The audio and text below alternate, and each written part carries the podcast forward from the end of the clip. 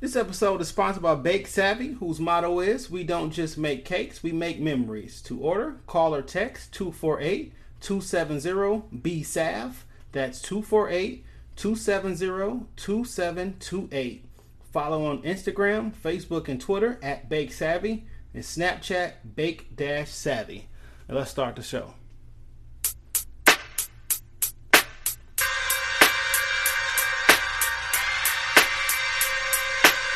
Yo, yo, yo, what up? It's your man Jake Johnson. Game going wild. Back for another week, episode 8. Is it eight? Yeah, I we thought. Okay, okay. We that's right. Cause seven last week is the number of completion. That was the God so this is one.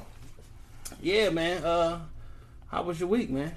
Stupid, stupid long. I hate work.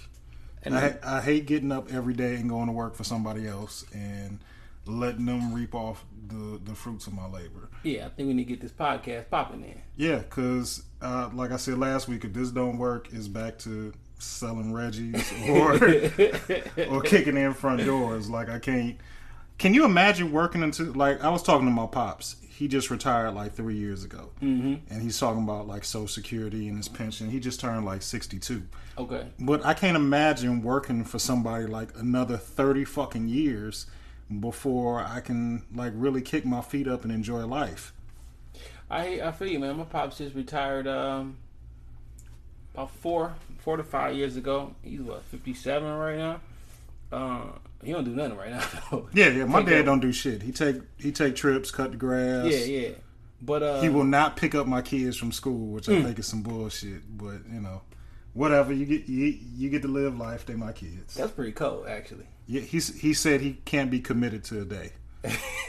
he said he got shit to do and he will not commit. He won't commit to one day just to pick up his grandkids. Hey, you know, your father always had commitment issues.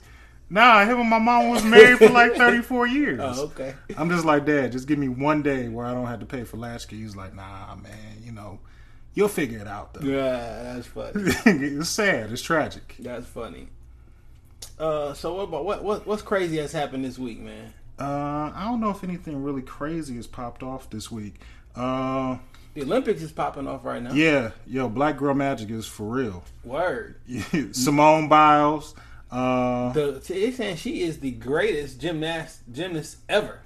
I really can't give an opinion about that because I don't know a lot about gymnastics. I watched this shit since I was a kid. Uh, Really, Yeah. gymnastics. Olympics. Period. Oh, okay. Not just gymnastics. Did that shit come on TV regular? Like I don't think it ever comes on TV if it's not like the Olympics or like the Olympics trials. It could be. Who knows? Facts. You probably matter. catch it like late night on ESPN or something, but I'm I'm not I'm not up on gymnastics. Who wasn't? Who didn't have a crush on Dominique Dawes when he was growing up? She did look kind of bad, but you know, gymnasts they be little as hell though. They be all Did compact. You, well, uh, I wish that our uh, audience could see this, but you didn't see the pictures of. Uh, so Dominique, uh, what's her name? Biles. Uh, Simone Simone, Biles. I'm thinking yeah. of Dominique Dawes. So the other white girl. So she did a, um, a ESPN body spread. Uh, you one know, of the other gymnasts. yeah, Okay, yeah, they ain't all built like. Uh, like young ladies. They, Yeah, they- some of them look like grown women She definitely clothes. looks like a grown woman. Um, I wish I had a way to, you because see- they be young. They be young as hell. Wow, Yeah, I'm currently right now I'm showing Dame some pictures. Of, wow, uh, she is full grown. Yeah. Now wait a minute. This is both. I don't know how old she is. Let's Well, this is in a ma- this was in a magazine, so let's so it got to be legal, right? let's say it's legal. Ah, shit. Fuck her. I'll be like R. Kelly out here. Niggas She gotta get- be grown. Niggas get why R. would Kelly a bad ESPN can't do it? You can't do a naked. half- No, no, no. She so she at least eighteen, but a lot of these gymnasts be like young. Yeah. 15, 16, like by the time they in their twenties, they their Olympic career is done. Yeah. But uh yeah, we out here uh killing it and then we got the young lady who the black woman uh who won the first single medal. Um For black swimming. woman in swimming, yeah. Before then in like 1984 we won something like in a relay, but this is the first individual um event that a black woman has won in the pool. It was I watched that race. Me and too. it it was kind of like when she kind of realized what she had done, just like that raw emotion. Because they didn't give her no props. Like No. at the beginning of the race, they kind of they kind of glanced over like, oh yeah, and the little She- black girl. Yeah, they said like she has a chance to. Yeah, they said like she has a chance to medal. Yeah. but she probably wouldn't wouldn't win gold, and she tied him won that gold. Yeah. and NBC didn't show her getting her Well, getting know, her medal. NBC some haters. Yeah, yeah. Well- Who else is? Oh, my my nigga Michael Phelps. Michael Phelps. Proof that the weed is like the mushroom for Mario. You know There what I'm go. saying? People shit on weed all the time, the but it, fastest man on land and the fastest uh, man in water both smoke weed. Now I don't partake You because it's should. never been my thing. you But should. they make a very strong case. marijuana is the is, is the best shit ever. Like I I promote that shit. I believe in it. Weed is from the earth, even if some of this shit might be Nah, grown see, in the factory. Yeah, see, that's what I'm. This is what I'm worried about. So I'm all okay with the hey, weed is from the earth, natural cures, blah blah blah. Now they doing this extra shit where they taking the THC out and they doing this. THC oil that should get you fucked up. Yeah, what I'm saying is y'all over y'all. As soon as white folks and scientists get into it, then it, it start getting fucked up. I mean, Like, but you can still get seeds and just grow. now y'all making y'all y'all turn that shit different colors, nigga. The earth ain't never produced no purple weed. But have you ever smoked purple weed? no, I have not. you would wish that it was produced Nigga, the earth has never promote uh produced moon rocks.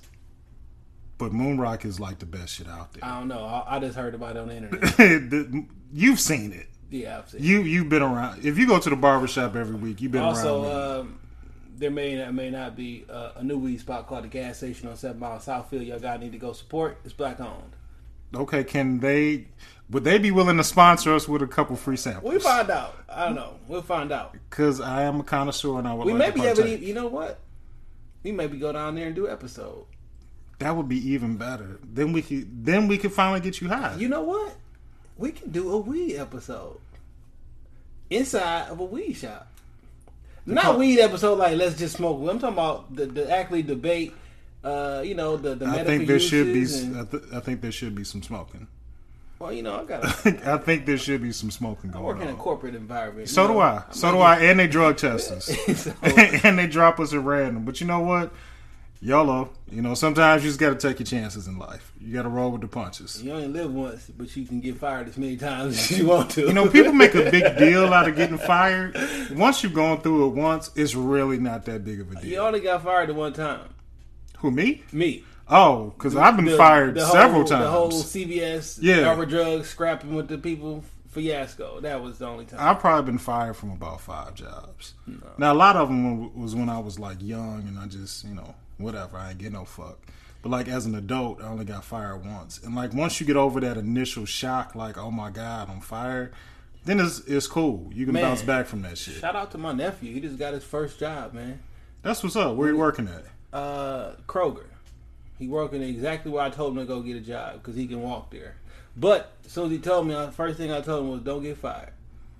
Yeah. You gonna need this job. Don't get fired. How fired." old is he? Seventeen. He just turned seventeen. That's what's up. You remember your first job? Yeah. Remember Police that first cadet. that first paycheck? Like this, $95. like No. this is your money. Ninety-five dollar check.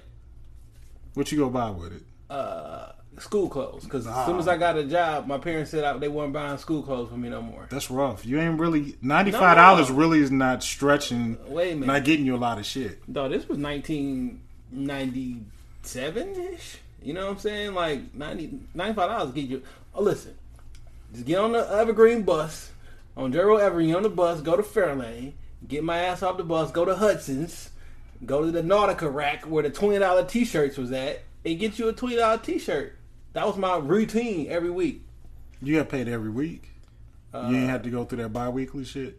Um, no, back then it was a weekly joint. Okay. Okay. So yeah, I can see that. You can get fresh. Nautica was the shit. Yeah. Like I Polo was out, but that shit wasn't like It wasn't like it is now. I rem- look. How about this? I remember when Trick Daddy dropped "You Don't Know Now," right? He was like, "You don't know now to rock no more polo to me, girl." Like we laughed at that shit. We was like, "Polo," like who said that shit was popping? Like But it, it turned into that. You know what? I, I was in the seventh eighth grade. No, I was that was was- ninety seven that You was in like high school. grade. Yeah, you was in high school. Grade. That was eleventh grade. Uh, I'm like polo.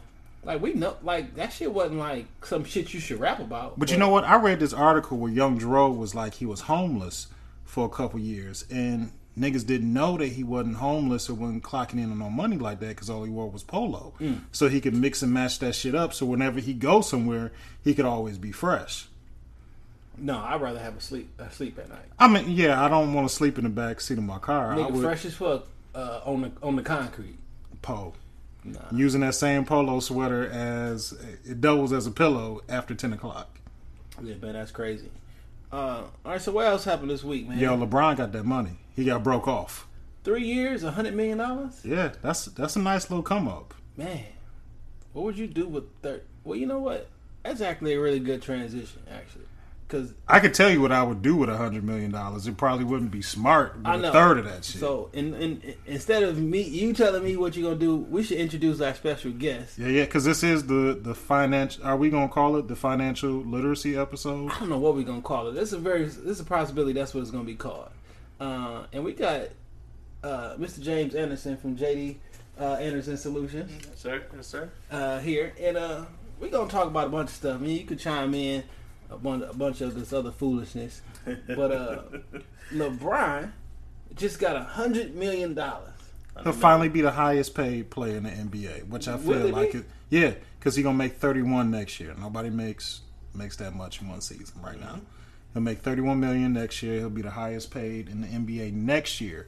But I think in that second year, you know, they gave Russell Westbrook that big ass money Mm-hmm. out in OKC. So I think Russell, you know, kind of muscle him under that second year. But at least for one year, he'll be at the top of the mountain. But for the the You three think year that shit really stretch, the money The so I make because the money definitely matters. What I'm saying is, I make thirty one million dollars, so this guy needs to make thirty one point five, so just so I'm the highest paid. Like, did that shit really matter? I do think so because it's it's like a matter of clout. You know what I'm saying? Like I make more money than all of you niggas. Well, it's just like Floyd. You know, it's just like how Floyd Mayweather is. He's the top of the guy. So when you're at the top, as far as money is concerned, to say that you are the highest, like you're at the pinnacle of that financially in that arena, then from there, it's all about the branding that comes in after that. Well, I think Floyd, he's in a different, he's in a different space because the reason he ended up making, the reason that he makes so much money is because he put so much money up. Like Absolutely. he fronts all the stuff. He bought himself out of his contract or whatever. But if me and you are just the workers, like I'm not. Mm-hmm. He's getting paid thirty dollars. I need to get 30 dollars and fifty cent, or But else I'm not showing up. But you see that shit happen at, at work every day. When Yeah, somebody like- finds out somebody else makes more money, it's it's a certain Like, I air just, of like y'all niggas make the same amount of money. I don't care about this extra fifty cent. This shit is the same. Like it ain't really that. I mean, I guess it's the ego. I mean, thing. between thirty one and thirty three million, nah, it's point to point to me something that I can't buy with my thirty million dollar salary that you can't buy with your twenty seven million dollar salary. Nigga, Right. we eating in the same place. Yeah, but but what makes it? A, I think what makes it a little bit different, depending on where they play, you know, the tax incentives are a little bit a little bit better. Here go one thing. Think about who you think uh make more money, Gucci or Fruit of the Loom. Fruit of the loom. Like you know what I'm saying? Yeah, like at the the end of the day, all that clout shit and all that the, the class, man, fuck all that shit. Where the money at? Cause y'all is gonna y'all gonna keep buying underwear forever, and they only ten dollars. But you can go buy that seven hundred dollar belt and all this extra shit. I'm gonna have more people buy these ten dollar pairs of underwear and t shirts, and guess what? We're gonna be sitting in the restaurant eating the exact same steak. Yeah, I'm probably gonna have two. but you won't be wearing Gucci when you eat yours. Shit. I bet you the Gucci nigga rock- rocking some Fruit of the Looms underneath that Gucci.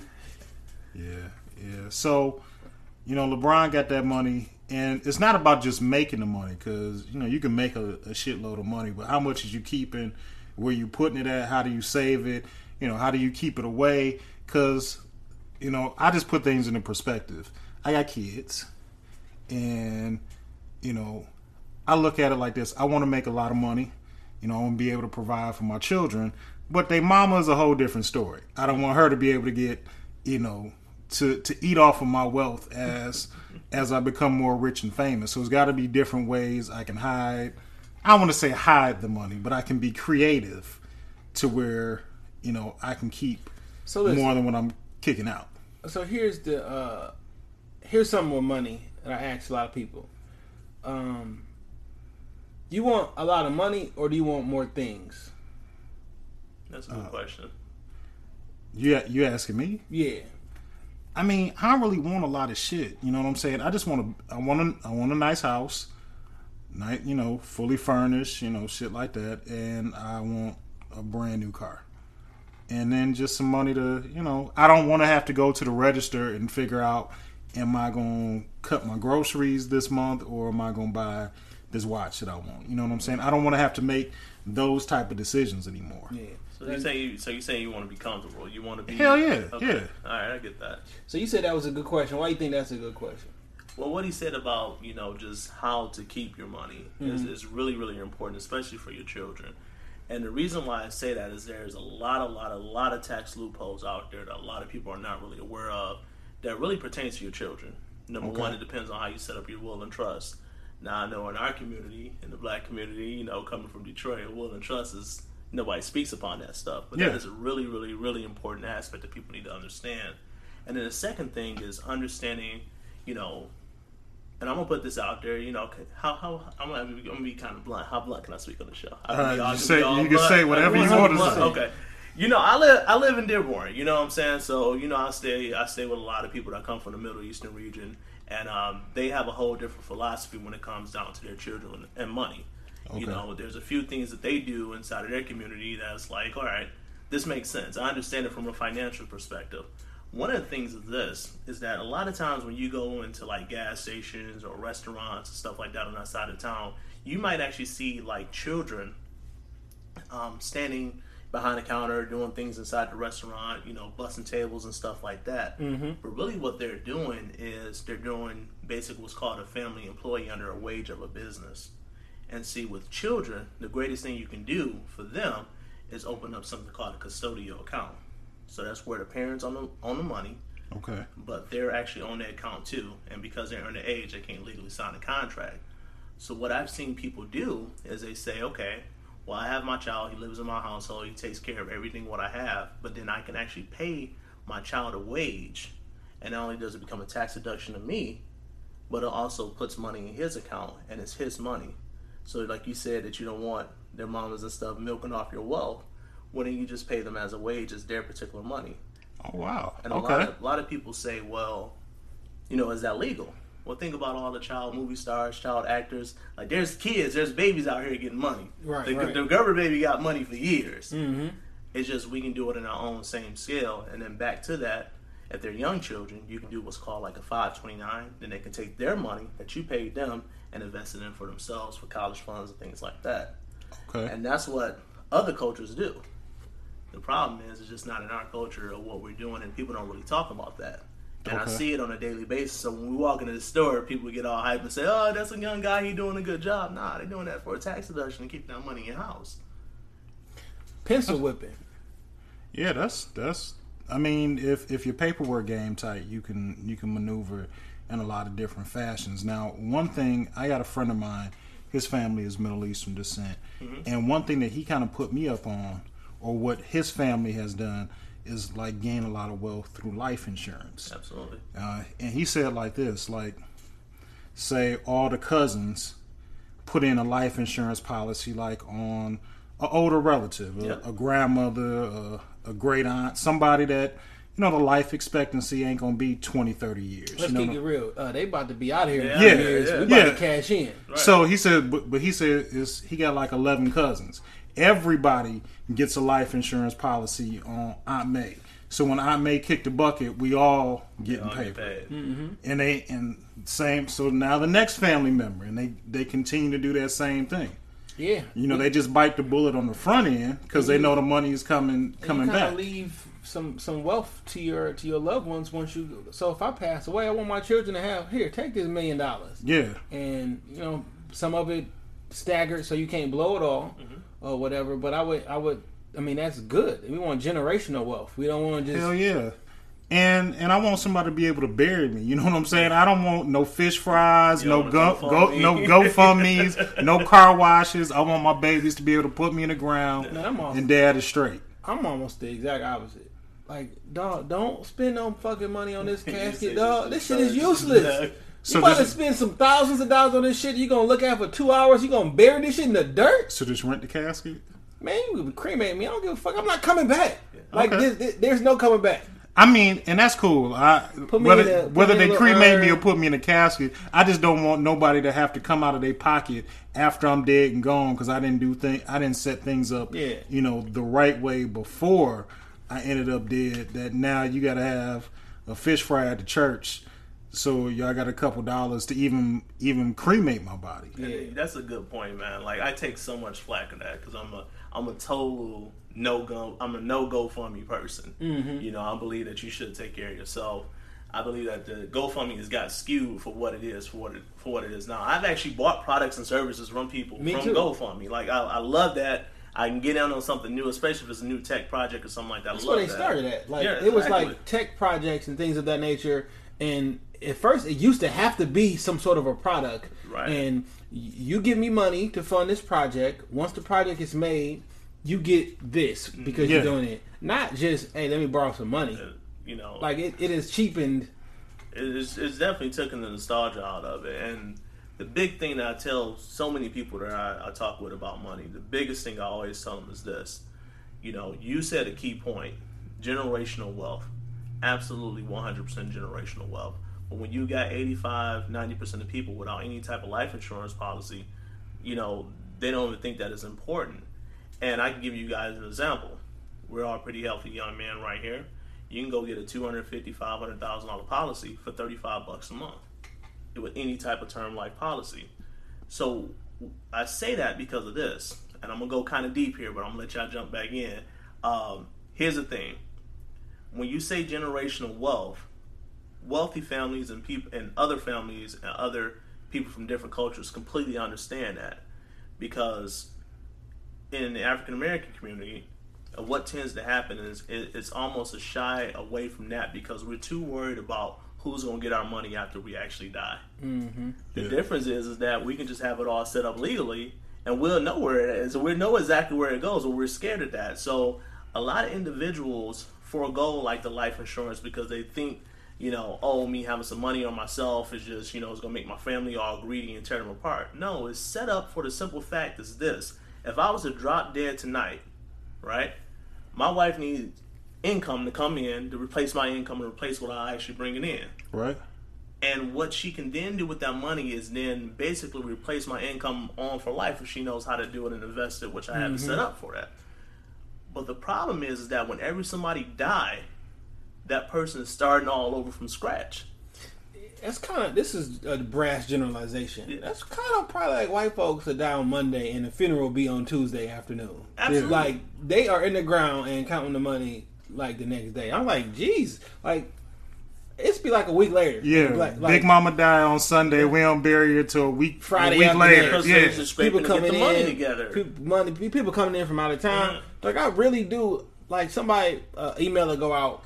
Like such and such lost their parent. Funerals tomorrow. Mm-hmm. Tomorrow. Like, jeez. Yeah. Yeah. They don't they don't hold up and slow down. And the reason why I know that that insight is because, you know, my wife she actually does insurance payouts Okay. on on life insurance.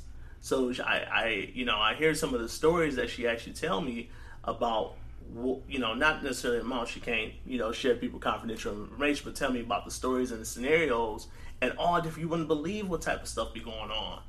But individuals have to understand that when it comes down to life insurance, okay, it's not just something that you're just going to take and give to your family and stuff like that. It's meant to be income replacement.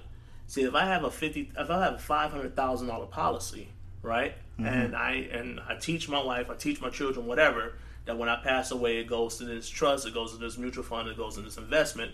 I might get eight, ten percent on that on average for the next 20, 30, 40, And that's a 50 damn years. good return. Like eight to ten percent is, Right. is pretty good. So I'm so that's forty to fifty thousand dollars that can essentially replace my income, and from there they can then take that and grow upon that.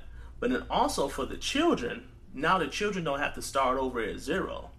See, too many times when people die, their children have to start over at zero because your seniority in your job you can't pass to your children. Right? Yeah. You see what I'm saying? The, the equity that you build up and what you did as far as your relationships and being a good worker, like you said, working 35 years, you can't pass that on. So when you can't physically pass that on, now you're starting at zero. And in most cases with families, they start at negative Mm. because now they got to get the money to put your ass in the ground Right. because you ain't leave nothing. Now we got to find out how we afford this bill Yeah, Exactly. because I can't stay here with just one income. I need both of these incomes. Right. yeah. and they got and it's so ruthless out here they got like they call it reassignment companies they're basically payday loan places for people that die for funerals Damn. um, Then- crazy So then your life insurance policy has to be. So, like you said, it's for income replacement. Mhm. So I gotta have enough just to replace my income, but I also probably need enough to I can actually set you up for the future as well. yeah Um, so you know most people who uh, jobs will provide them some sort of life insurance or whatever. Uh, you need to go a little bit above and beyond that. Yeah, because that, that shit you're going to get from your job, like, it ain't. it's 40 Them, yeah, 40, 50 grand, and that's it. You know what I'm saying? That might, you know, I know you don't want to be put up under the ground in your rented casket, but that might just cover your funeral, Right. And get But get, there's no reason to get spend all somebody that else money, fifteen thousand. 15000 All You know these the- goddamn flowers, man. These shit about to be dead in a week. yeah it's 10 the general rule of thumb is 10 times what you make in a year Okay, 10 to 20 times what you make in a year is a good deal. So if you make 50,000, if you can afford a million dollar policy on a term policy for 30 years or so like that, um, if you're healthy, you know, you could probably get in that for 60, 70, maybe 100,000, uh, maybe $100 a month. If, go ahead. So tell me why any nigga out here hustling in the streets don't got a hundred dollars a month? Cause you know you in the you in the line of business that that's going in your life really really quickly. yeah, It's a possibility your life is gonna be ended really quickly. Yeah. You ain't got a hundred dollars a month to set your peoples up. because they're not thinking about that. thinking They're not thinking about that. If Like you, literally a hundred dollars. Like nigga, you put a hundred dollars on a big game or the big the Powerball or some shit. some Jordans, put a hundred dollars like shit. Air Force what One's I'm saying, damn near a hundred now. Even when you put you buy some Jordans, you getting something in return. So you, but if I put a hundred dollars on some easy picks, you're doing that in hopes that you will win. Yeah. You know what I mean? So you can't put a hundred dollars on some life insurance. But but you got to look at the mentality as well. How many people that's hustling is really thinking about, you know, 10, 12 years mm-hmm. in the future? It's a small percentage. You know, niggas that I know that sell drugs, that hustle, run guns, do whatever of of an illegal sort, they thinking about to, today and tomorrow.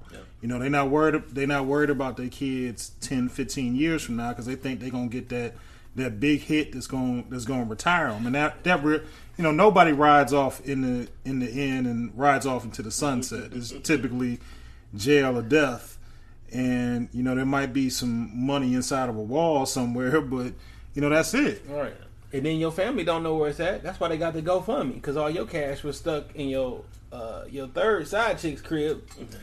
Third side. chick. Yeah. know now she saying? now she breaking down she breaking down the wall and coming to your funeral Right. in a in a floor length mink. Yeah.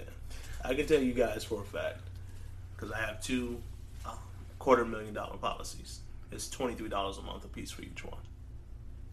That's what's up. Easy work. It's Yeah. simple. Easy work. You And know it's what I mean? better to get it when you're healthy and young because it's, a- it's a lot cheaper. Mhm. You got to do the blood test. You got to do the the stress test. You got to make sure that your heart actually works in your chest so you don't croak over the next day. Right. But I, I've even, you know, like I say, it's, you know, you go into a term policy 30, 40 years, whatever the case might be, a lot of people can get a, enough coverage for their family and lifestyle for well under $100. Now I've I've heard of some policies I, I hear you use that, that that term policy. So after thirty years, then you can cash in on it. Now there are some uh, some shorter term policies or sh- or shorter term options, aren't there? Yeah, well, with term policies, what it, what is set up is like this: is that if I do a thirty year term policy and I die within those, those thirty years, it pays out. Once it goes beyond the thirty years, I'm no longer insured. Now, what what's out there is what's called like whole life insurance, and some people like those. Those are the ones you're talking about that you can cash in on going for your whole life after the term inside of the whole life. But typically, those guys are going to run anywhere from anywhere from 350 to 500 to sometimes a thousand dollars a month especially when you get into your older age now Okay. they do have cash value but the problem is that most people if they ain't gonna pay the $25 for the easy one they ain't gonna pay the thousand dollars to get the good one Right. Yeah. The thousand dollar one, since it costs so much, probably sound like it's gonna cash you out though. Yeah. Like, we don't want y'all to get this one, so we're gonna put the price really, really up. Uh, so you said you can cash it in, and after a certain amount of time, you get paid off. Well, you no basically you basically take a loan against it. It's basically build cash value over those years. So if you have it for thirty years, you build cash value inside of that. Um, and there and there's there's two sides of the coin. For me, I understand how they work. You know, they're not necessarily my my go to per se for individuals because I like the term policy because I say you're better off saving your you're better off buying the cheaper plan and then taking the rest of the money and building the business, building investments or something outside of that, or even just saving for your kids' school. Okay. That's my point. That's my position. But there's other people that the wealthy people they really understand whole life and investment grade life insurance, so they can funnel some serious money into it and make some good. Like good you have a child, if you do a thirty year one on your newborn, at thirty years old, they have a lot of money they can take out. Yeah, if you do, well, it's going to be for a whole life, so it's typically going to go in the older age there. But yeah, you're you're absolutely I correct. mean, it's a cash value, so It's that- a if it's in their name when they turn thirty, like, well, uh, I think time I'm to gonna live. cash I think I'm gonna live for another thirty years. Let me cash this out and Well, yeah, you can definitely borrow against the cash value there and, and start a business. And it all depends on the terms and stuff like that, for sure. It, it's it's definitely ha- it has its pros and cons, as well, and it has to fit that that individual, you know. Um, but the biggest thing that I, I, I see out there with individuals is, is just simply this: is understanding that you have if if you gonna love on your family, you gonna take care of your family as like we all want to do as men, right? Yeah. then you need to set yourself up right to get yourself going and get something, whatever it is, get something so that somebody can actually start. They can depend on you because it's, it's it's silly. So for me, I have one on my personal my personal life myself. My wife has life insurance, but obviously for one myself. Then I have one for my business as well, so that in the case of that I do pass away, you know, she get the stuff from my personal expenses to replace that income, and then she get the business expenses, the revenue that comes in and place replace that income. So you mm-hmm. can put a life insurance policy on your business end too. Well, it's still under it's still under me. It's just under it's just that that sole purpose is how it's written in the trust is for to replace the income as far as the business is concerned. So that Gotcha. would be more or less just strictly she takes that money and just that's going straight to an investment. Okay. Where the personal other one is for burying me and taking got care you. of it and paying off debts if any of them left and stuff like that. Okay. So let's um so Dan, we know each other for for quite some time. Yeah. Sir. Let's talk about um your business, what it is you do, how you got it started, and you know we go from there. Absolutely. Well, I've actually been teaching people finances here for probably like the last three years, really hardcore on, on really teaching people those that information. And the reason why I really got into showing people finances and teaching people personal finance is because I was struggling. Okay. Okay. I was one of those people that you know I did the I did to go to school. I got you know get the degree. Didn't work out so well. Went back and got the other degree. Then I started working, you know, uh, as a professional engineer. And I'll never forget this time when I got a bonus and I got seventeen thousand five hundred dollars in one check. You know, and I was excited because I finally broke five figures in the check. And then I didn't even get ten thousand dollars actually deposited to my, to my bank account. See, at the time, I wasn't um, I wasn't married at the time. I don't have any children. Don't have a mortgage. So I was in an extremely high tax bracket. Because I was getting taxed at thirty nine percent across the board. Yeah. Wow. So I started looking at like, okay, some something's wrong here. You know, I shouldn't be given, I shouldn't be paying more in taxes per year than people make in a salary. Mm-hmm. Right. That's a problem. So I started researching, learning things, researching, learning things, going to all different types of financial seminars, financial wealth building seminars, and then I was like, okay, that's great. I'm getting the tactical information, but then I started studying wealthy people, and I started really trying to figure out what it is that they're actually doing differently uh, with wealthy people that that really that really sets them apart. Because if you got, you know, you call them the one percenters, I'll call it the five percenters. You know, if you got 90 Five percent is something different. yeah, you know, Something- something- you know, when you start talking about okay, what's the difference that's separating the masses of people with people that have finances and are set financially? What's the difference? And you start research, you start learning. I actually met a gentleman made, by the name of Mr. John Pettifordale that actually uh, sent me down and showed me some some some life altering information about finances and things like that. And he said one key thing. He said finances it's the most important thing that you will never know anything about. Mm. It is absolutely the most Say important. again. It is absolutely the most important thing that you will never learn anything about. Yeah, because in school they don't, you know, they, you can learn about science shit that you'll never use. Cut a Ex- frog open. Yeah, yeah, but I mean, they don't teach you how to balance a checkbook. You know, any teach you anything about credit, about taking out loans, and you're looking at it like this: if you 17, 18, you a senior in high school, you going to college, so now you have no no knowledge of how to apply for a loan, you know, interest rates, paying it back, and and they are waiting for you. They are preying on you when you walk through as a freshman in college. Absolutely. Discover, Amex, Visa, they all waiting for you at freshman orientation. They're gonna give you a free T-shirt and they're gonna give you a two thousand dollar limit on that credit card, and just you don't even have to worry about it for the next thirty days. Yeah. You can start paying us back That a little bit at a time. Two thousand dollars gonna end up running you eight grand when it's all over. What? What? I had me a credit card at seventeen.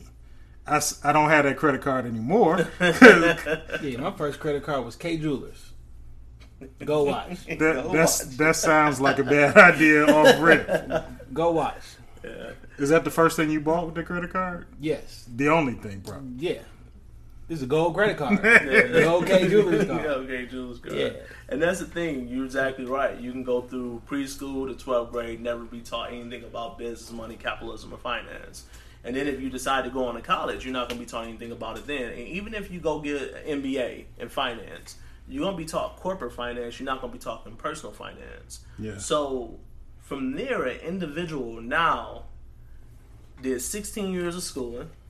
They're supposed to go out here, do something called get money, what everybody do. We know that part. But they're supposed to go, like you say, get mortgages, get auto loans, supposed to build businesses, supposed to become entrepreneurs, supposed to work a job, supposed to understand what a 401k is, IRA, supposed to get life insurance, supposed to do all these things financially, and they don't have a clue. And in capitalism, I'm gonna say a bold statement, but in capitalism, in order for it to work, the mass majority of people have to be capitalized upon. Mm. So what I said is, I'm like, okay, when I finally started getting myself right, this is a tip for the fellas: if you're married, get your get your get your wife straight, get her totally debt free, get her, you know, I paid off all her credit cards, Oh, her man. vehicles, Oh, stuff like man. that. Get her totally debt free. To work on yourself later, because happy wife, happy life. I believe in that. Um, I, I get that to you. Ten thousand percent. and then you take you you start and I was like okay let me start really focusing on teaching people this information. So I started partnering up with a um, with a company called My Econ and that's short for My Economy because we're focused on helping um, you know people fix their own economy. It is a black owned uh, direct sales company. Um, and uh, I know both the founders and from there, I was like, this information is really, really powerful, and I could start disseminating it from people. And that's when I started blogging. That's when I started talking to people, doing doing workshops and things of that nature. Okay. Because finance and money, you know, is not everything, but nothing can be done unless you have money. Yeah. See, some people's goal might be to say, okay, let's have the the biggest house on the block. You know, let's have the, the nice cars and stuff like that. That's cool. I'm not taking that away from anybody. But somebody else's goal might be, okay, with all the issues going on, I want to start an empowerment group for, for young black males. Where the building gonna come from? Where the materials gonna come from? They got to eat sometime if they're gonna be at your school for four hours on a Saturday Yeah. and it's not everything, but it is everything in itself. And it's a quote by um, I think it was uh, I think uh, was it Jim Rohn or Zig Ziglar, one of the two. They basically said, you know, money isn't everything, but it's right up there with oxygen. yeah So I said to myself, my mental framework, which started me propelling me into business and got me really motivated, was like, well, shit. I'm sitting up here waking up every single morning going to get this thing called a dollar, and yet I have no idea how it really works. Now, if I'm gonna go chase something more than I chase my wife around the house, or more than I go play with my play with my nephews and my nieces, and I'm gonna go do something 40, 50, 60 hours a week when you add commute time, you know, and think about it, hope about it. Some people pray about it, scheme on it, lie about it, do whatever. I need to un- it. work- I need to understand how it works, Yeah. and that was the motivation for behind it. So, So how long have you, you you personally been in business? uh, three years, about three years now. Okay. Yep. Okay. So, you know, just as an entrepreneur, are you you know, you're still able to maintain and, and, and I guess essentially practice what you preach. Absolutely, absolutely. I uh, I just put up a video on Facebook talking about these shoes I got on. talking about what are those, you know? and it's like, uh, you know, I, I, it's a running joke that I got because you know a, a, young guy pointed to my shoes and he was like, you know, what are those? And I'm like, hey man, they're they're actually uh, Champion, owned by uh, that's a brand by a company called Hanes, which I actually have stock in.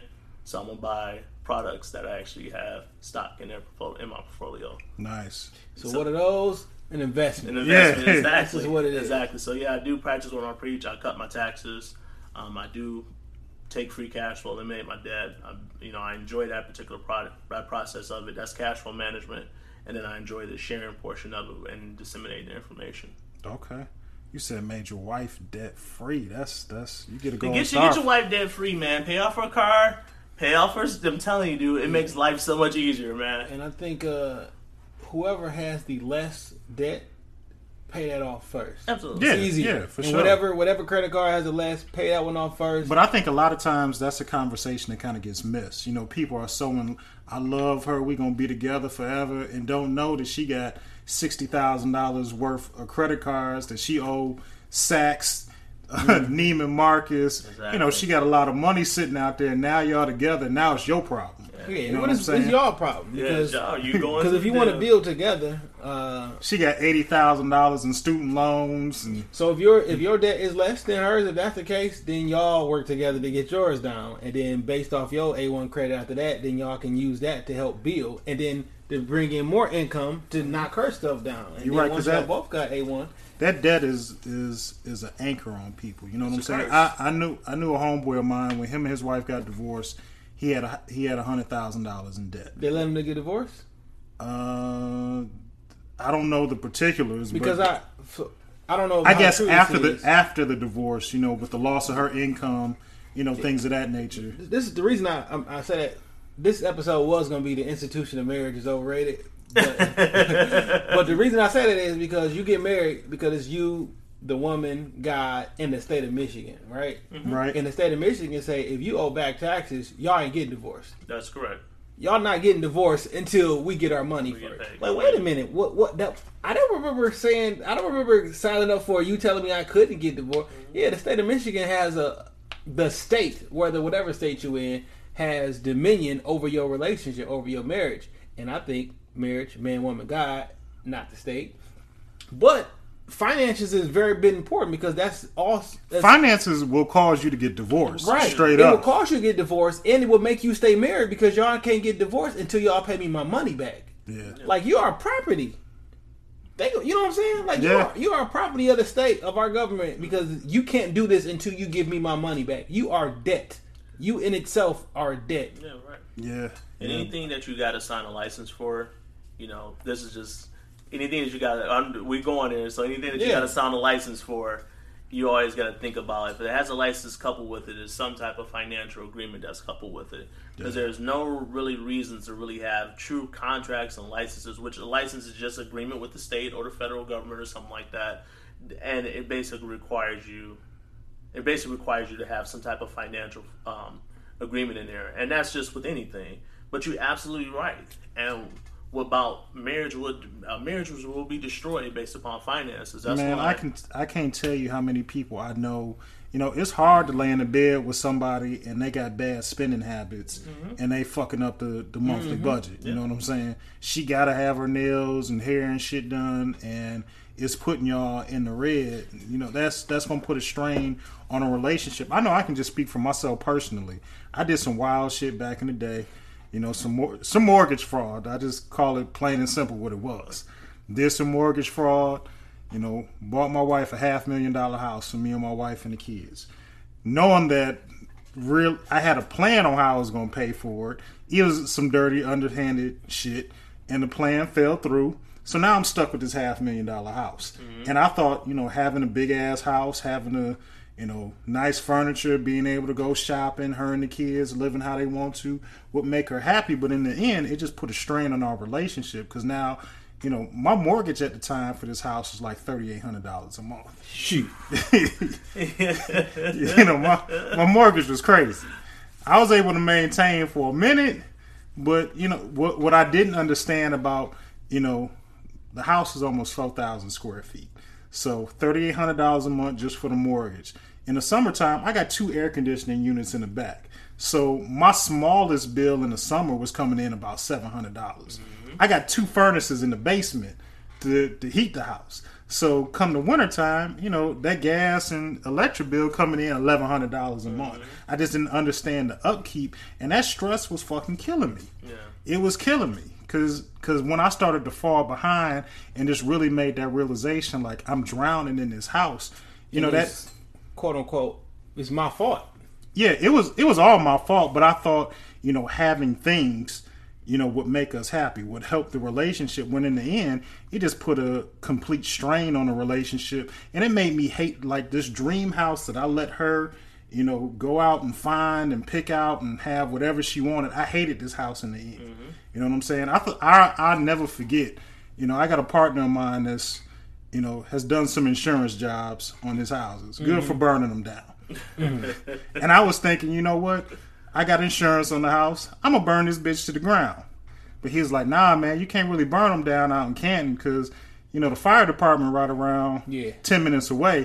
Ain't a lot of fires out in Canton. No, They're gonna be here in about two minutes, and you just gonna have a lot of smoke damage. Mm-hmm. You know, the insurance company will take care And of that. deductible, another Yeah, payment. yeah, Another they'll take care of the insurance damage.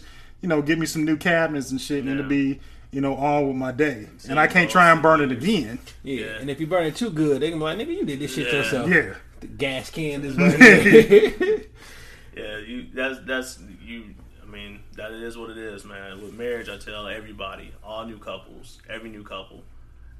Some people believe in marriage counsel, some people don't believe in marriage counsel. But I tell you, do this out of the little workbook, do the financial section Yeah. of the marriage counseling. Even if you don't, even if you don't get into the dark secrets and the dark past and the skeletons out the closet, do the financial section. And in the marriage counseling, it literally it says this: the one who is better with money management and better money habits let them manage take the responsibility of it up front and you are the spearhead on the finances. And then on the flip side the next chapter of most of the books say this is that if you're the one that's better with the family remember their birthdays remember the anniversaries sending out the cards and stuff like that then you spearhead that. Yeah, And- you got to play to your strengths because you're a play a team. Yeah, you're a team.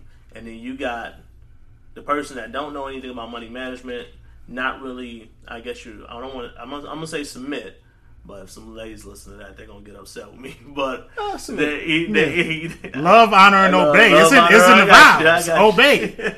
some of the you just gotta adhere adhere to what you guys agreed upon You can tell you've been married. yeah. hey, I I want a great marriage, so I, I I studied that. The same thing. If I'm gonna be tied, if I, just like money, if I'm gonna be tied to something for life, I want to know what the deal is, you know. Yeah. Mm-hmm. And I and I learned that because, you know, when you do that, just that portion of it, it makes it so much easier because it forces you to be honest. Because it says before you guys get married, what are the financial states of both you guys' uh, life? And, it, and it's, you, you, most of the time you're gonna do it with a pastor, so if you're gonna lie to your pastor, you're probably gonna lie to everybody else. But you know, And what people don't Can't realize, lie on I that- mean, can't you, lie on that credit report. yeah, Nah, you can't lie on that. nah. You know what I'm saying? FICO is real. Right, right. And what and a lot of times what people just fail to kind of look at, you know, typically it's two people coming from different type of backgrounds. How Yeah. your parents may have taught you how to deal with money. You know, your wife's people may not have taught her the same way. You know, you you may have had a bank account for all these years, and she keep her money in a shoebox up underneath the bed. You know what I'm saying? So I mean, those type of things can, you know, can make a huge difference. But yeah, we we want to keep that money right and keep it in keep it in the pocket instead of instead of paying it out. Now, you know, just just in terms of you know what what type of advice because we just regular everyday wage workers. You know what I'm saying? Mm-hmm. You know, bringing home a check every two weeks. In my case, just just once a month, and and yeah, the shit it. is terrible. I- I'm not that disciplined. I'm not that disciplined either. So I mean, it, it leads to challenges on a monthly basis. But I mean, what what are beyond just the life insurance policy that we talked about? We can start that off for, like you said, about under a hundred dollars a month, which isn't a huge, you know, a huge undertaking. What other tips can just a regular everyday person start to take to invest, or you know, even start that journey to get out of to get debt free? Okay, that's that's a good good question. Um, there's like four things that I usually, four to five things I usually point out to people. Um, that's working a job, just bringing in income. Nothing wrong with that. But number one is you want to make sure if you do have some type of 401k on your job and they do some type of matching, at least contribute up into the match. You ain't gonna get free money from anywhere else. You might as well get it from there. Right. So if right. they match at five percent, put in five percent. So now you can have your ten percent, and that's really, if you think about it, that's a hundred percent return of your money. okay. If they put in, if you put in hundred dollars, they put in hundred dollars. That's a hundred percent return. You ain't gonna get that anywhere else. So at least contribute that, and then you also get a tax deduction for that. Okay. Um, a lot of people are just not taking advantage of that inside of what they might have in, in their 401k at their job. Number, along with that, if you do have a 401k, make sure that you at least know what's in it. Most 401ks at jobs give you the option to pick what type of investments you're going to have in there, whether it's going to be bonds, whether it's going to be a target fund date, or just stock funds and things like that. You can Gotcha. have that. The second thing I say is you have to get control, control, control, control of your tax bill. Period. You cannot afford to give thirty percent of your income away every single time when you get paid. Hell yeah. You you have to get control of that. How, how do how do you do that? How do I do it? I Well, not get- well. How does one do that? how that? do I do it? You got to become a business owner. You- Okay. You, got to become a business owner. Business owners Write it off. write everything off. You can write off your lifestyle off, and it says in the actual IRS publication, publication 463, it says uh, what entertainment expenses are deductible. It says entertainment it generally includes anything that provides recreation, entertainment, or amusement for you or your guests. Examples include nightclubs, sporting clubs, social athletics, um, and theaters. You Uh, podcast work on that too. you might have to turn this to an LLC real quick. Right. Uh, yeah, you All this equipment I bought. You're producing a product. A podcast is a product. You're producing a product. You have advertising. This is your business as a sole proprietor partnership. This is a business. You, So if we go to the bar tonight and you buy the Patron, we can write it off. well, we gotta take James out. We go, we go to the bar, write that shit off. Yeah. dog. We had to take out a guest. You know. we had to take out a guest, and we are talking about business, and I'm promoting my business, and we're having a, a decent business discussion. That that counts. But uh, I find it funny that in the Next time IRS we go public, golf. It's a business meeting. well, I mean, why you think all the companies take all their executives to golf retreats? Yeah. They ain't doing it for free. Yeah, yeah. You got to get control of your taxes. I got to learn how to play golf. Yeah, I know how to play. I started playing last year. I saw some videos on him. You getting it? Okay, You okay. getting I ain't I ain't the man, but You can at least hit the ball. I can't. I can't. I ain't there. yet. I, I should have hopped on the lessons with and I y'all. just threw two two sets of clubs away. I just moved. I ain't. gonna- I ain't, I ain't want to move them. I took the good clubs with me. I threw the other ones in the trash. For some reason, that just doesn't sound smart. It just doesn't sound I, mean, smart. I bought them bitches off Craigslist, nigga, for like thirty five dollars out in the state sale. Decent clubs until I got some good ones. Hey, Then you was like, man, what are these? I'm like, dog. Uh, I didn't got my thirty dollars Yeah. worth. Uh, I ain't really moving them, so Okay, Yeah, okay. Well, Absolutely. some, some your trash, somebody else's wealth. There you go. You got it, and that's the thing. You know, it says the first thing it says. It doesn't say like if you're going to like going out to have a coffee or something. It says nightclub. That's the first example they give. It's like nightclub. Like what? Okay. You got to get you got to get control of your taxes. So like cell phone, home phone, internet access. Um, those things are, clearly tax deductible. This podcast is going to be online, so you're technically your your internet is not tax deductible because you got to upload it. Uh, car and truck expenses is absolutely huge. It says in the publication that if you're driving your car just to work to go make money, guess what? Your mileage ain't tax deductible. But if you drive your car to a temporary work location and then drive your car to work, guess what? Your mileage is now tax deductible. So what that means is that I can then I can basically drive my car, go meet with somebody for about 15 minutes, discuss business before work, drive to work, and then now my mileage become tax deductible and they give you 54 cents for every mile that you drive from business. That's hmm. what's up. Okay. So it's several different. It's over like 400 tax deductions out there that a person can get very easily. Um, and the government says you got to do two things. Number one, you got to keep records. There's software systems that I offer that actually does that, uh, called a cash flow manager, or you can do stuff online. It's very simple to do that. And the second thing, you got to make an attempt to make a profit. Well, everybody already trying to make an attempt to make a profit get some money. So if you got a hustle mentality, you cover those two. yeah, you only if my understanding, you only can run a business with no profit for what a certain amount of years, and before they be like, all right, you just using this as a shell or something. Well, what typically ends up happening is no exact law that states that, but it does say that um, you know you need to have some type of growth and intent to make a profit. Now, if you're buying business cards, you know you're you're passing out flyers and you're you know you're doing you know whatever information like a YouTube video, you know anything to put out that you're actually doing a profit, that counts. Who's to say that you just don't suck and can't make no money? Okay. you know. But if you're still making your intent, it's pretty. You're still good to go. So they they'll say, okay, they'll do what's called a hobby test. Are you consistent? Do you do this on a regular basis? That's the first test. Every Saturday they go there. the second thing they're gonna say is, "Hey guys, uh, they always the auditors do this trick. You got a business card or some type of information or something like that. You know, something that distinguishes from your separate, your personal life with that. That's very simple these Shop days. Talk Podcast on uh, Instagram and uh, Shop Talk Podcast 313 on Facebook. There Yeah. you go, done. You know, so the lines are becoming very blurred because of technology. And with that being said, more people can take advantage of these things that's actually out there as long as you're doing that. And then what typically happens, most people I work with, they can usually pick up anywhere between ten to thirty thousand dollars worth of tax deductions. And I focus on stuff that they were going to spend money on anyway. So you're always going to drive to work. Let's Yeah. take a five minute detour, get that mileage. You're already going to have a cell phone, home phone, internet access, whatever the case might be. You're already going to go out to eat. You're already going to do all these things. So, right off the things that you were going to spend money on, cut your taxes. Most people can cut their taxes easily 200 to a thousand bucks a month. Then the third thing I say is you got to get control of your debt. So if you if you are doing your investments, you're cutting your taxes. Now, when you cut your taxes, you can bring in extra cash flow if you adjust your withholdings. Now, I didn't take the money that was formed on Uncle Sam. Yeah, somebody, that's gonna be my next question. So when you're doing your taxes manually, Mm-hmm. essentially, don't take it out. I'll pay it at the end of the year, type of thing. Don't say Don't take it out your check. Don't take it out my check. Um, I'll take care of it at the end of the year. Well, typically, what happens is that if you are working some type of W two income, you will still pay a little bit out your check. It's hard to really get down to zero unless your income's like really, really, really low. But um, you can you can adjust your W four and pull out some of that money back. So if a person paying five six hundred dollars a month in taxes, maybe they can save about three hundred dollars and pull it in.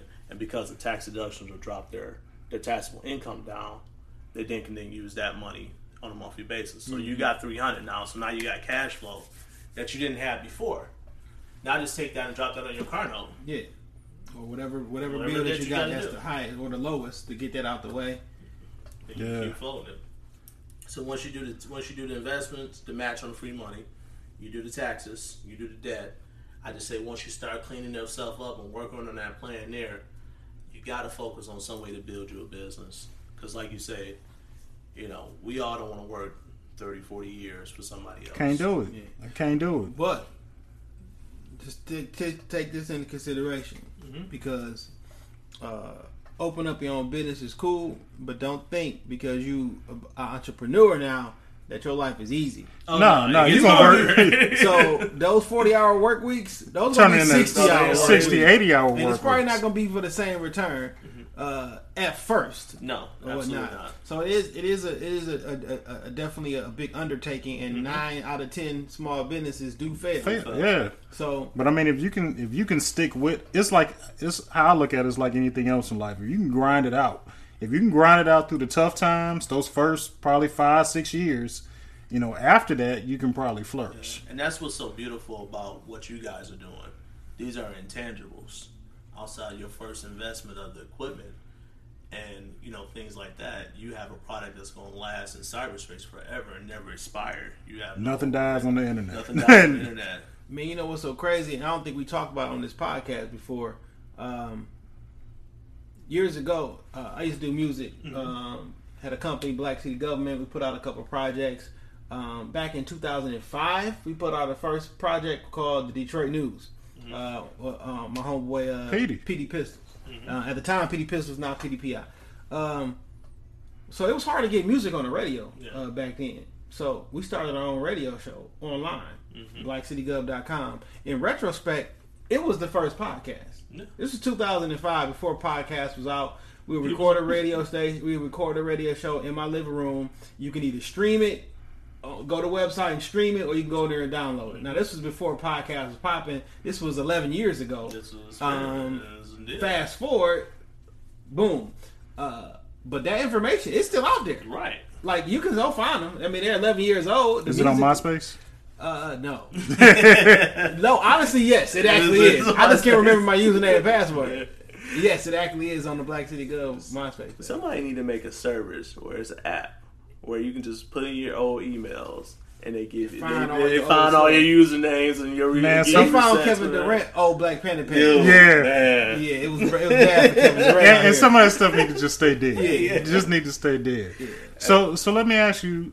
You know, if we're interested in learning more information about just what you do specifically, your business, your Yeah, plug it- services, plug your information. like where, where do we find you? All right. Number one, you can follow me on any social media at, at I am JD Anderson. So that's I am JD Anderson.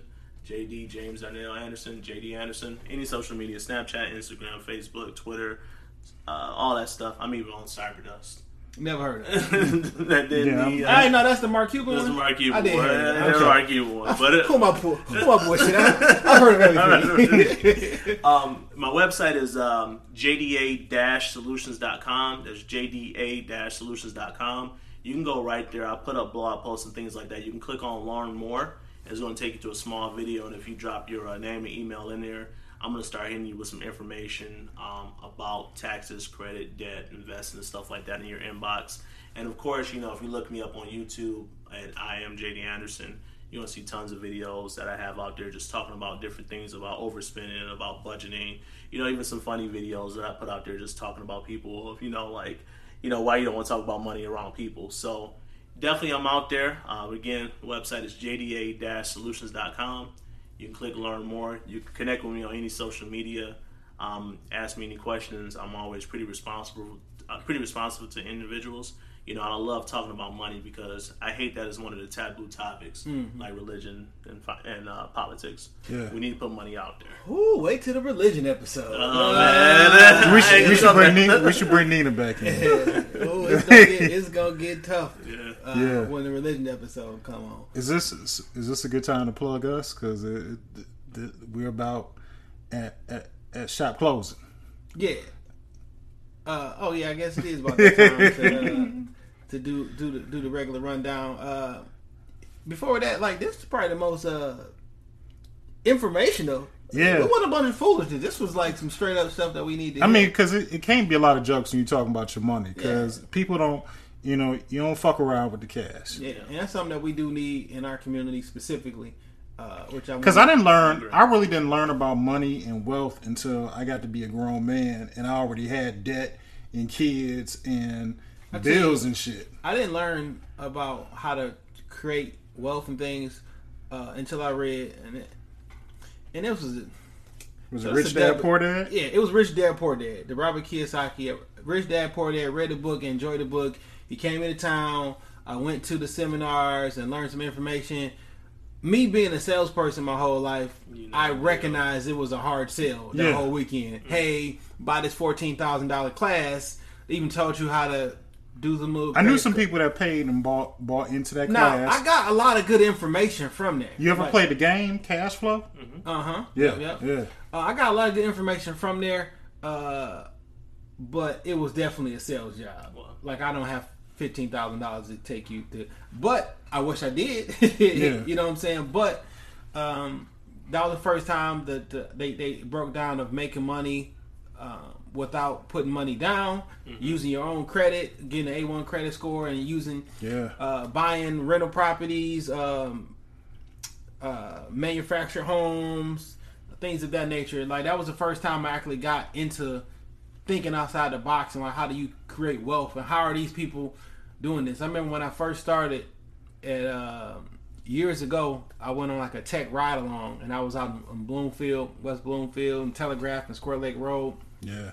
these giant houses and everything. And I was thinking to myself, what the fuck do all these people do for a living? Right. Like everybody's not a doctor and a lawyer. Like, Yeah. what do these people do for a living? And what am I doing so wrong? What are so many people doing so wrong that these just regular working folks, I assume, can afford these mansions, and I'm over here in the exact opposite. You Yeah. know what I mean? Now, I, and I'm like, I, I got to get to it. Some something's up. They know something that I don't know, and I want in. You know, besides the the Kiyosaki book, because that's kind of what what opened my eyes. I was fortunate enough, you know, when I was younger in my early 20s to have a mentor, a gentleman by the name of Donald Snyder, owned a uh, business in Detroit on Woodrow Wilson called Paper Plast, where they supply paper and plastic products to like the DPS, uh, just uh, to the airlines, and it would be things like you know when you open up the, the little fork and knife combo in the little Yeah. cellophane, like they were they were manufacturing things like that. And he wasn't you know an older guy, probably mid forties, you know, and he was you know saw something in me as a young man to kind of just take me under his wing, let me bug him a couple hours, you know, throughout the week so I could you know kind of learn more and see more. And I remember at one point you know, he was looking to invest in like Church's Chickens. He was going to buy, uh, I think about 15 Church's Chickens franchises, you know, within within Michigan and Ohio. And this is right before like the the real estate fallout, which you know Yeah. fucked up a whole lot of people. Right. And just seeing, you know, him.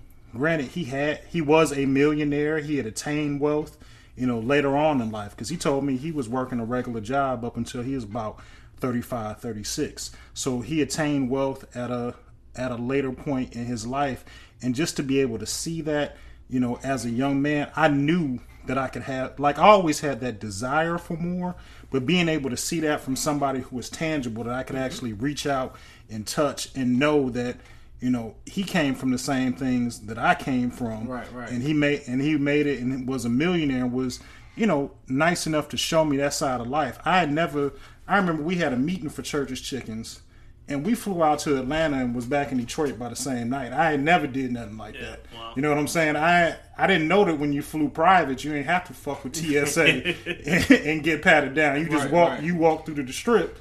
You know, you fly you fly out and I came back in. And once I saw that side of life, I was like, nah, this ain't getting up every day and working for somebody else ain't where it's at, no matter how much money they paying.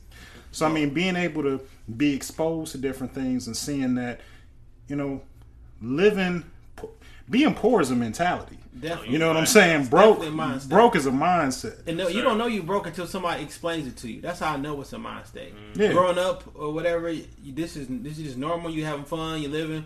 You don't know that the uh, the milk that you actually got, your mama uh, actually was just pouring the the, uh, the manufactured milk into the regular carton. Yeah. Yeah. Uh, you know, we had the the all of our all of our uh, open the cabinet. It was a white box with black letters. Yeah. you know what I'm saying? We didn't know that it was Chicken, powder milk that was beef. getting Yeah. poured into the regular cake. Like we had no idea. Who knew? Cereal. You didn't Yeah. you didn't know you were poor because, you know, you wrap it up nice. Yeah. You know, make it look good. I mean, like, well, people don't realize.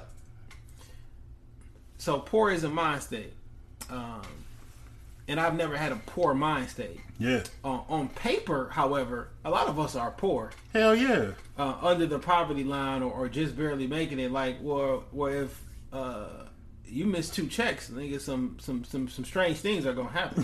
you gonna have to make some harsh harsh reality decisions. Yeah. So um, it's definitely always good. I'm glad you you know had some free time to come on to just get the the spark flowing. Yeah. Because Yeah. as we as we talked about what got our spark going or whatever, and the spark has been sparked again. Right. Yeah, yeah. Uh, hopefully, but we can light it in somebody- somebody else. You Yeah, know what I'm hopefully saying? Somebody out there listening, reach out to you Absolutely. and um, Because and we're not we're not all foolishness. We trying to we trying to help the people too. Yeah. Absolutely. Shop Talk Podcast is for the people. Yes. It's for the people. Uh, In my uh, every time I hear that shit, I think of uh, ODB. Puffy is cool, but Wu Tang is for, for the, the kids. Yeah. you know what, man? Before we wrap shit up, I guess I will say one one one foolish thing. You know, speaking about Wu Tang in particular. So, Yeah. so now my oldest son is 13 years old. yeah.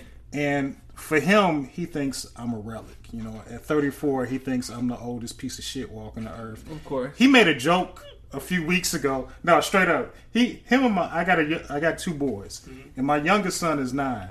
My my youngest son came to me earnestly and was like, "Dad, what was it like back in 1980s with dinosaurs?" I said, "Wasn't no fucking dinosaurs back in 1980 when I was born." I said, "Who told you that?" Oh, my my brother.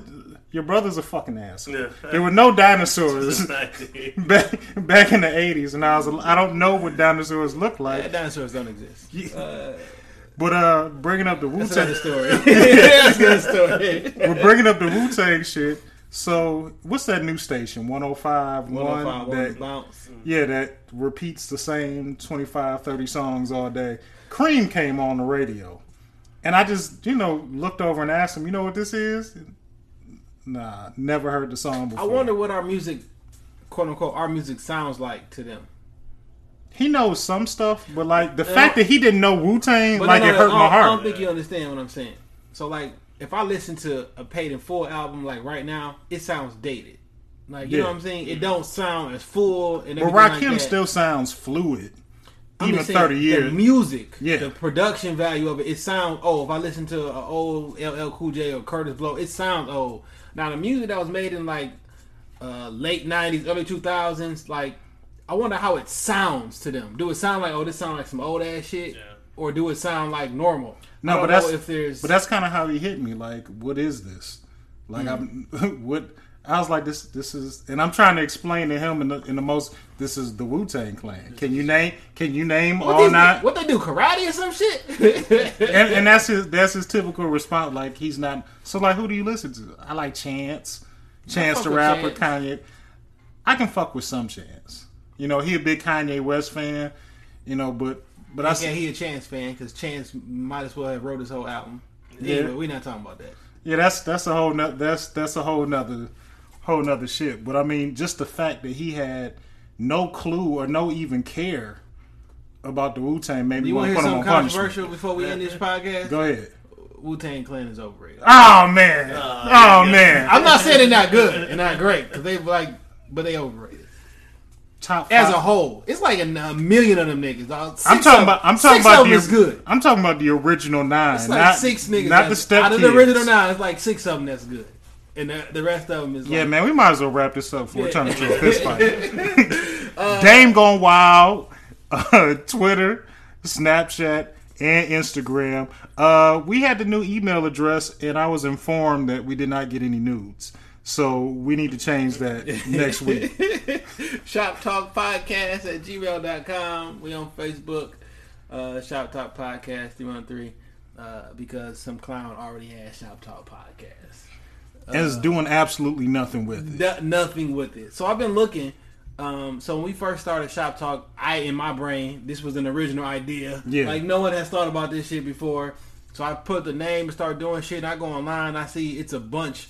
When I go on uh, iTunes and I go on SoundCloud, like it's a bunch. When I do Twitter searches and everything, like oh, it's a bunch of these Shop Talk motherfuckers.